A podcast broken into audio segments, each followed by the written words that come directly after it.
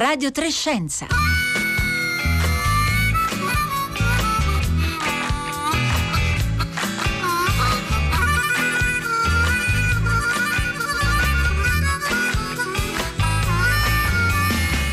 Buongiorno da Paolo Conte, oggi Radio Trescenza vi porta in visita ai Musei Vaticani per farci raccontare da uno dei più noti storici dell'arte alcune opere di Raffaello Sanzio in cui emerge la forte connessione tra arte e scienza, in particolare tra la sua arte figurativa e le scienze del cielo, che all'epoca erano un intreccio indissolubile di astronomia sferica e matematica e di astrologia divinatrice.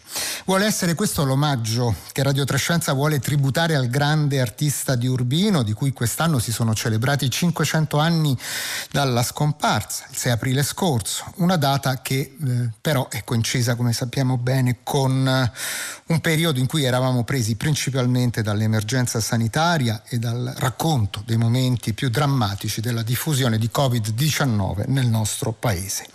Ma adesso, superata quella fase più critica e con la riapertura dei musei, è nuovamente possibile tornare ad ammirare direttamente i capolavori di cui parleremo in questa puntata capolavori che non possiamo ovviamente mostrarvi qui in radio, ma le cui immagini abbiamo provveduto eh, a pubblicare sui profili Facebook e Twitter di Radio Trescenza.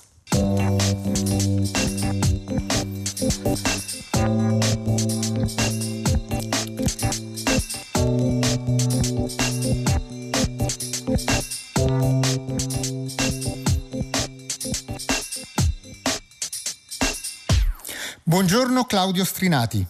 Buongiorno. Claudio Strinati, storico dell'arte, accademico di San Luca e autore di importanti saggi dedicati proprio a Raffaello Sanzio e con lui ci dirigiamo idealmente oggi ai Musei Vaticani per analizzare alcune opere del maestro di Urbino dove il cielo e le scienze del cielo hanno una particolare rilevanza.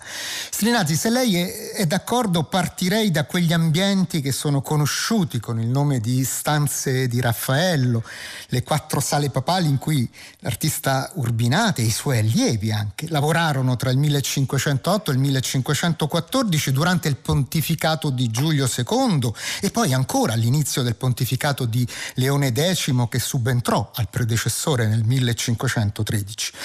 E comincerei il nostro percorso dalla stanza della segnatura, famosa per il celeberrimo affresco della scuola di Atene, di cui parleremo più avanti, dove troviamo però in uno degli angoli della volta quella che di solito è indicata come la prima scena dipinta da Raffaello nelle stanze vaticane, il cosiddetto primo moto.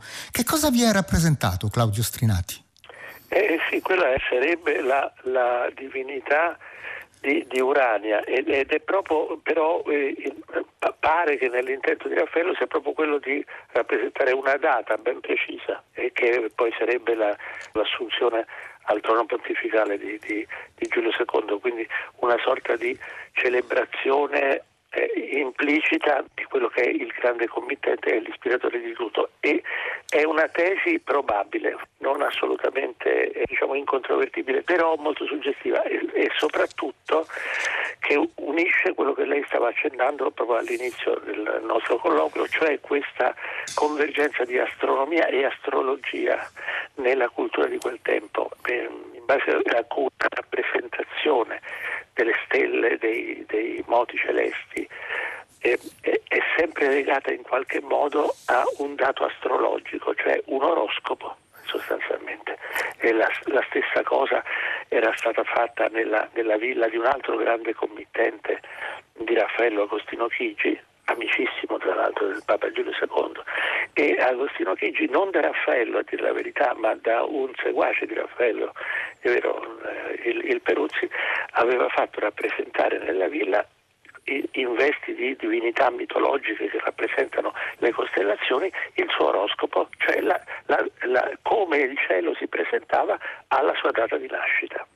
E nel caso appunto del primo moto la data sarebbe quella del 31 ottobre 1503, tre ore dopo sì. il, il, tramonto del sole. Sì, del, sì, del sole. È, è, è comunque accertato, quindi non, è un dato soggettivo, è un dato astronomicamente eh, verificabile. Ecco, ma che significato assumeva eh, questa scelta iconografica alla fine del Cinquecento, visto che, come lei ci sta dicendo, era così diffusa nelle, nelle corti e negli ambienti delle persone influenti? Beh, è, è, diciamo, è un po' il, il, il, il link, diremmo oggi, tra la tradizione della mitologia greca e romana a cui tutti questi grandi artisti facevano riferimento e, il cristianesimo che viene visto, interpretato e raccontato non solo in pittura come il vero grande prosecutore della cultura che oggi e anche allora veniva chiamata classica e uno degli elementi costitutivi della cultura classica è il mito e il mito sovente legato appunto al, al, alle costellazioni, al cielo, alla discesa e risalita dei, degli esseri divini dal cielo alla terra e viceversa e quindi eh, il, eh, esaltare diciamo così, la rappresentazione del cielo attraverso le figure mitologiche che quel cielo vogliono simboleggiare è sostanzialmente il modo di indicare la continuità tra il paganesimo e il cristianesimo. Senta, eh, si ritiene molto probabile che eh, ovviamente Raffaello eh, sia stato aiutato nella rappresentazione del cielo del 31 ottobre 1503 da un astronomo, un pittore, un cartografo olandese che lavorava tra l'altro proprio stessi, negli stessi ambienti dove si trovava eh, Raffaello, un certo Johann Ruisch. Chi era? Beh, eh, certo che se, se, usassimo questa espressione all'epoca e definissimo, e definissimo Ruisch un, un certo, eh, forse le persone sarebbero esterrefatte. Era certo. una delle personalità più celebrate e venerate della, di quella cultura appunto peculiare tra arte e scienza che in, in quel periodo storico è in enorme crescita. E sì, è, è stato consulente dei più grandi artisti del tempo e di Raffaello in particolare, cui era legatissimo. In realtà alcuni studiosi pensano che eh, addirittura il Royce abbia messo proprio mano eh, in collaborazione con Raffaello alla, alla rappresentazione del, del, primo mobile e anche di altre immagini di carattere astronomico che si trovano eh, sparpagliate appunto nelle stanze di Raffaello. Questo a dimostrare che quella, quella tipologia di scienza all'epoca era dominante e una figura come quella era di riferimento. Certo, oggi è, mm, al di fuori degli studi scientifici specifici è completamente dimenticato e tuttavia se andiamo a leggere i testi antichi che ci parlano di Raffaello ci imbattiamo in questo grande nome di scienziato che sicuramente ha avuto un'influenza su Raffaello molto forte. E che tra l'altro fu autore di una famosa mappa del mondo, una delle prime eh, eh, rappresentazioni certo. antiche del, del, del, Nuovo Mondo. Che che è un, uno dei primi grandi modelli di cartografia che appunto assimila tutta l'esperienza tolemaica del, del mondo greco ed è già proiettata però e verso quella che sarà la cartografia del futuro. Teniamo conto tra l'altro che erano molto incoraggiati gli studi geografici, topografici e cartografici perché eh, siamo, siamo a, a, a, con Raffaello a pochissimi anni di distanza dalla scoperta dell'America, dall'ampliamento quindi delle prospettive eh, geografiche del mondo intero e quindi di un fervore di studi eh, no, notevolissimo. Oggi può sembrare sorprendente, ma era, era un po' come occuparsi oggi di, di, di, elettronica e di computer. Insomma.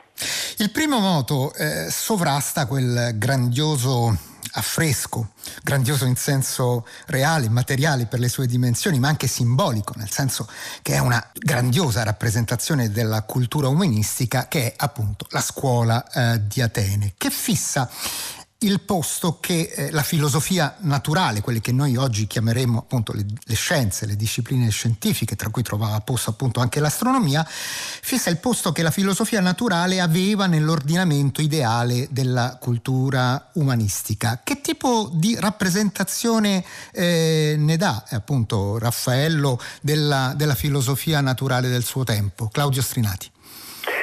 Raffaello diciamo, eh, dà una rappresentazione che vorrebbe essere una, una proposta di sintesi, di, di, sintesi universale perché eh, colloca tutti questi filosofi e naturalmente col termine filosofo eh, dobbiamo intendere quello che intendevano all'epoca, cioè scienziati, teorici dell'etica, dell'estetica e anche delle scienze geografiche. E, e, lui le colloca in una grande struttura che è un, un, un tempio, il tempio della, della, della filosofia e della scienza che sembra una chiesa cristiana, ma in realtà non dovrebbe esserlo perché eh, sono, le persone rappresentate sono tutte antecedenti a, a Cristo. Quindi anche in questo c'è quella suggestione che le dicevo, cioè il, il rapporto tra l'antichità classica che sopravvive e, e entra diciamo così, dentro il cristianesimo come se fosse una corsa, una staffetta in cui appunto la, la struttura classica esemplificata nell'affresco da questa grande architettura dipinta appunto che è, è, ispirata sostanzialmente alla Basilica di San Pietro, quindi proprio una chiesa cattolica, e invece le presenze degli studiosi e degli scienziati. Tra l'altro Raffaello eh, accentua moltissimo la dimensione fisico-matematica perché sul primo piano questi, perché sono tanti gruppi, no? al, al, centro di tutti i gruppi ci sono i due filosofi simbolo dell'antichità classica, del contrasto dell'antichità classica tra la filosofia intesa come scienza metafisica e la filosofia intesa come scienza naturale, e cioè Platone ed Aristotele. Platone è il, il simbolo della metafisica, diciamo così, Aristotele è il simbolo delle scienze naturali. E, e quindi i vari filosofi e studiosi si distribuiscono quelli più vicini a Platone e quelli più vicini ad Aristotele. Quelli più vicini ad Aristotele sono soprattutto i matematici, i fisici e gli astronomi. Infatti c'è insomma, Pitagora, che so io, Archimede, Euclide, e poi ci sono eh, i, i, grandi, i, grandi, studiosi dell'universo, e cioè Claudio Tolomeo e Zarathustra o Zoroastro, se, se vogliamo usare la, una, una, diversa dicitura del nome di, del, di, quel celeberrimo sapientissimo persiano che per, molti, per molte tradizioni antiche è alle origini stesse degli studi eh, astronomici, filosofici e scientifici in senso lato e la, la figura di Zoroastro infatti reca in mano il, il globo del, dell'universo stellato, quindi è, è proprio il direttore delle ricerche sul cielo.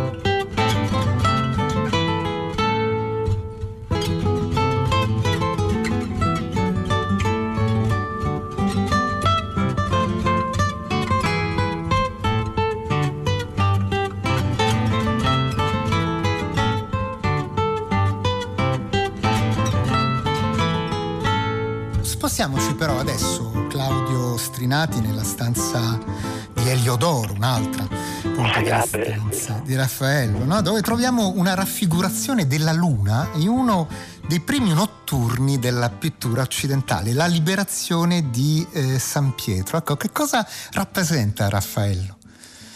Quello che Raffaello rappresenta ci sono state e ci sono tuttora. Non poche discussioni perché Raffaello stesso non ha lasciato una testimonianza né lui né i suoi assistenti o critici che lo, che lo seguivano, non ha lasciato una testimonianza scritta come dire, del, dei suoi intenti, per cui c'è chi ha pensato che quella falce di luna che appare nella notte e sovrasta i soldati che dormono alcuni dei quali si risvegliano attoniti e come inconsapevoli, nessuno si rende conto di quello che sta avvenendo. I soldati sono lì a fare la guardia a, San Pietro che è in carcere, ma un angelo arriva e al centro della scena una luce intensissima viene emanata dall'angelo e anche sul lato destro della scena quando l'angelo esce dal carcere portando con sé San Pietro, ma la luce emanata dall'angelo non ha niente a che fare con la luce, è una luce metafisica quella sì, invece luce c'è questa falce di luna. Alcuni studiosi hanno pensato che Raffaello abbia voluto dare un'immagine scientificamente documentata di un fenomeno che effettivamente si, si verificò più o meno in quel tempo, cioè un'eclisse di luna. Quindi sarebbe una rappresentazione eh, scientifica dell'eclisse in corso. Questa tesi eh, è stata diciamo, giudicata invece ben poco convincente a onore del vero da altri studiosi che non reputano che semplicemente Raffaello rappresenti eh, la, diciamo così, la, quella tipologia specifica che è l'irradiazione della luce lunare che effettivamente nella pittura prima di lui non, non, non era granché comparsa. Cioè rendere l'idea di una luce in qualche modo vera, quella che effettivamente si diffonde dalla Luna, questa luce riflessa, e che va infatti a riflettersi sulle, sulle corazze, le, le, le, armature dei soldati, con un effetto diciamo, di, di, di, di controluce che effettivamente è, è, stata una novità assoluta nella storia della pittura, questo tentativo di rendere una percezione precisa di quella che è effettivamente la, la, luce lunare. Certo, lei trova verosimile Claudio Strinati, come hanno sottolineato alcuni studiosi, che eh, abbia avuto su Raffaello e su questa rappresentazione della luna nella liberazione di San Pietro una qualche influenza Leonardo da Vinci che proprio alla luna e alla sua luce.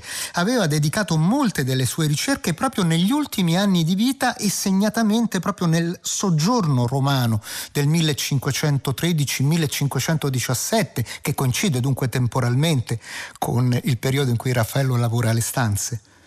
Eh, beh, è plausibile anche se eh, non è possibile produrre una prova precisa perché eh, questi studi eh, di Leonardo sulla Luna, che sono ben documentati, sono però diciamo per almeno quello che è arrivato a noi moderni, sono però abbastanza abbozzati, una cosa poi tipica di Leonardo, sono degli abbozzi di ricerca, anche a livello di, di mh, grafica.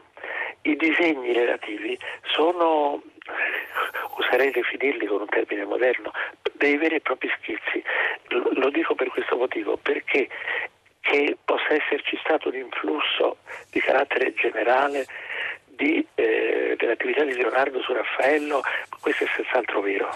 Eh, il, il, il rapporto di Leonardo con Raffaello risaliva a ben prima dell'arrivo di Leonardo a Roma, ma risaliva ai tempi di Firenze, quando Raffaello giovinetto era andato a lavorare, a studiare a Firenze e Leonardo da Vinci era tornato a Firenze dopo il lunghissimo periodo trascorso alla corte di Ludovico il Moro a Milano e poi eh, come assistente collaboratore di, del, del, Valentino, lo di Cesare Borgia del Valentino.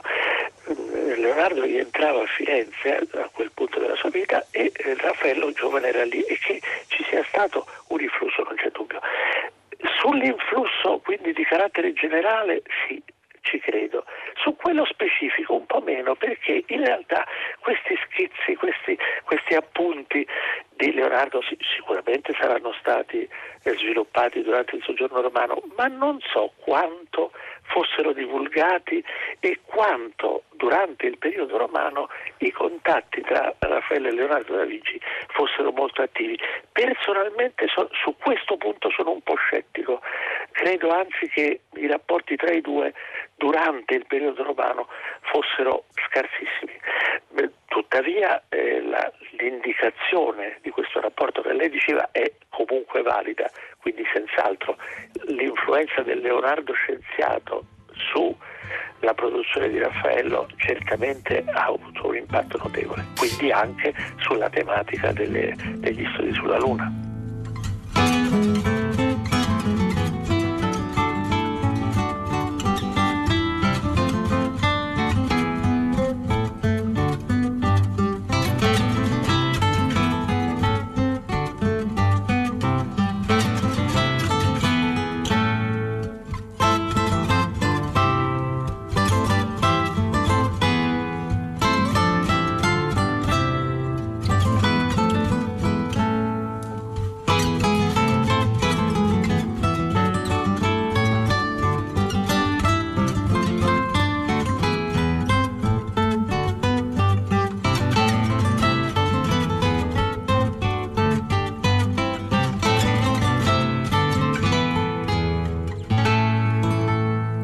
Strinati, spostiamoci adesso in una delle logge vaticane, precisamente in quella di Leone X, dove troviamo un'altra citazione astronomica eh, di Raffaello, un'eclisse, quella almeno che sembra un'eclisse totale di sole, nell'affresco del 1519 intitolato Isacco, Rebecca e Abimelech. Ecco, che cosa, che cosa vi è rappresentato in, questo, in quest'opera?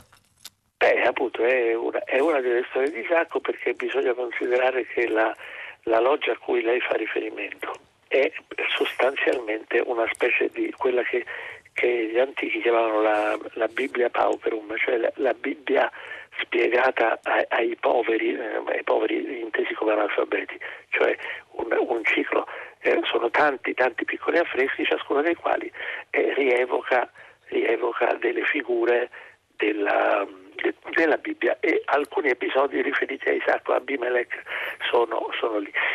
Lì in effetti è vero, nel, nel, riquadro di cui lei ha fatto riferimento, è vero che alcuni studiosi hanno pensato di vedere una rappresentazione dell'eclisse di sole. Io, che, che, in effetti si verificò sul serio e si verificò, questo è interessante dirlo, esattamente, se non ricordo male, nell'anno in cui le logge erano, mi pare che fosse eh, eh, l'anno del 1518, addirittura c'è quasi una coincidenza di mesi perché credo che questo episodio si sia verificato, peraltro non, credo non proprio a Roma, però ehm, nel maggio-giugno del 1518. Sì, in effetti la mattina dell'8 giugno del 1518 si verificò eh, poco più a sud di Roma sull'Italia meridionale un'eclisse anulare di sole. Certo non è la stessa cosa di un'eclisse totale, ma certo forse il fenomeno potrebbe aver, eh, essere stato visto da Raffaello e averlo sicuramente impressionato. Comunque sia, diciamo, la, questa immagine è di interesse notevole, sì, anche se eh, vorrei fare una precisazione di carattere generale. Queste, questi affreschi biblici,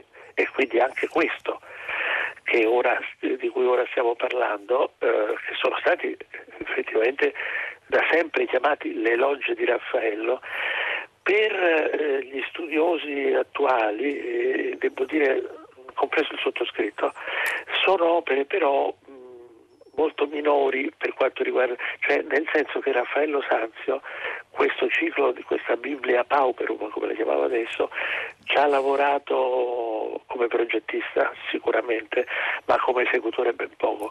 Eh, l'affresco, per esempio, a cui lei fa riferimento, è considerato dalla maggior parte degli studiosi come opera di scolari non meglio identificati di Raffaello, ma certamente non come opera sua, quindi è, è giusto richiamare questa suggestione astronomica, ma non, diciamo, non, non darei a quest'opera un peso nell'ambito della problematica che stiamo studiando adesso.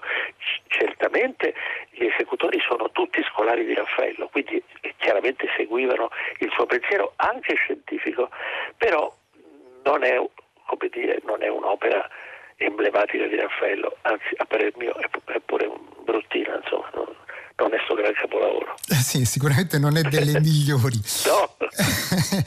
Ecco, invece, eh, ecco, negli ultimi quattro minuti che abbiamo ancora a disposizione, Claudio Strinati, invece andiamo a vedere un, un grande capolavoro che si trova in, sempre ai Musei Vaticani, ma nella pinacoteca dei musei, e cioè la Madonna di eh, Foligno.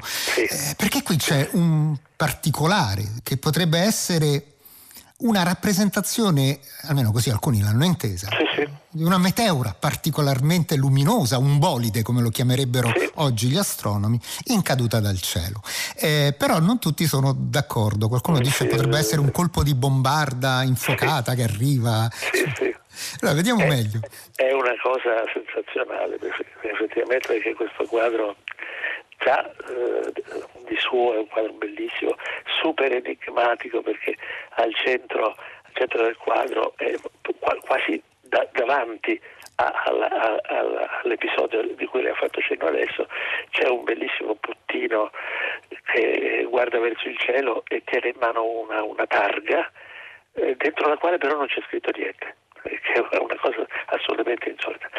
La storia sarebbe questa, eh, questo, questo grande quadro eh, fu ordinato Raffaello da una, una personalità molto nota del tempo che si chiamava Sigismondo Conti. Questo Sigismondo Conti era uno dei segretari del, del Papa, era un caperlengo, aveva questa carica di, eh, vaticana e è stato addirittura il prefetto della fabbrica di San Pietro eh, per ordine di Giulio II. Quindi era, era, una personalità di primissimo livello. E per farla breve, av- avendo una, una devozione particolarissima per la Vergine Maria e in particolare per la Vergine dell'Araceli, la, la, la grande basilica di Roma, si chiama Santa Maria Naraceli, e volle che Raffaello dipingesse per suo ricordo, perché è un lascito testamentario, una grande pala d'altare da collocare sull'altare maggiore della chiesa dell'Araceli. Ed è questo quadro, e infatti così fu. Nel quadro Sigismondo Conti è rappresentato che sta pregando davanti alla Madonna e sul fondo si vede appunto questa stranissima immagine. Ora, qual è, qual è il, il, il punto della questione? È che effettivamente risulta, nelle storie dell'epoca, che sulla casa di Sigismondo Conti, sulla sua casa eh, diciamo originaria, perché lui era di Foligno, ecco poi la, il è stato chiamato la Madonna di Foligno perché poi eh, a un certo punto è stato tolto dall'arce e portato a Foligno. Ebbene, su quella casa cadde effettivamente quello che gli antichi hanno descritto come un meteorite. Poi eh, cosa sarà stato? Comunque una, una, sorta di palla di fuoco precipitata dal cielo, un evento che all'epoca destò un'impressione terrificante. Ebbene, eh, alcuni studiosi hanno sostenuto che Sigismondo Conti chiese a Raffaello sullo sfondo del quadro di rappresentare questo evento che fu miracoloso perché in effetti quando cadde questo oggetto, questa palla di fuoco, nella casa non c'era nessuno, quindi la, la famiglia non ebbe, non ebbe, danni e quindi lui giudicò questo un miracolo che volle allora ricordare nel quadro che era sull'altare dell'Araceli, poi per una serie di, di, vicende che ora non stiamo a raccontare, è pervenuta alla Pinacoteca Vaticana dove tutto si trova.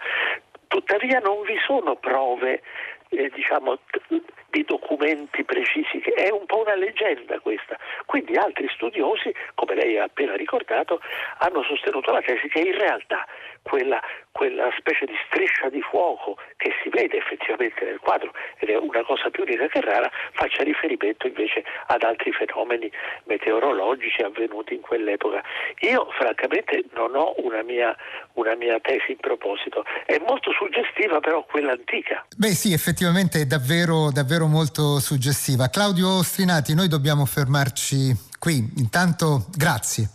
Grazie, reciproco. Grazie per averci guidato in questa visita virtuale a, capolavori di Raffaello che si trovano ai musei vaticani e che ci rappresentano il cielo, ci parlano del cielo, degli astronomi, dell'astrologia del tempo. Un grazie anche a Emiliano Trocini alla parte tecnica, da Rossella Panarese, Marco Motta e Paolo Conte che vi parla. Buona prosecuzione con i programmi di Radio 3.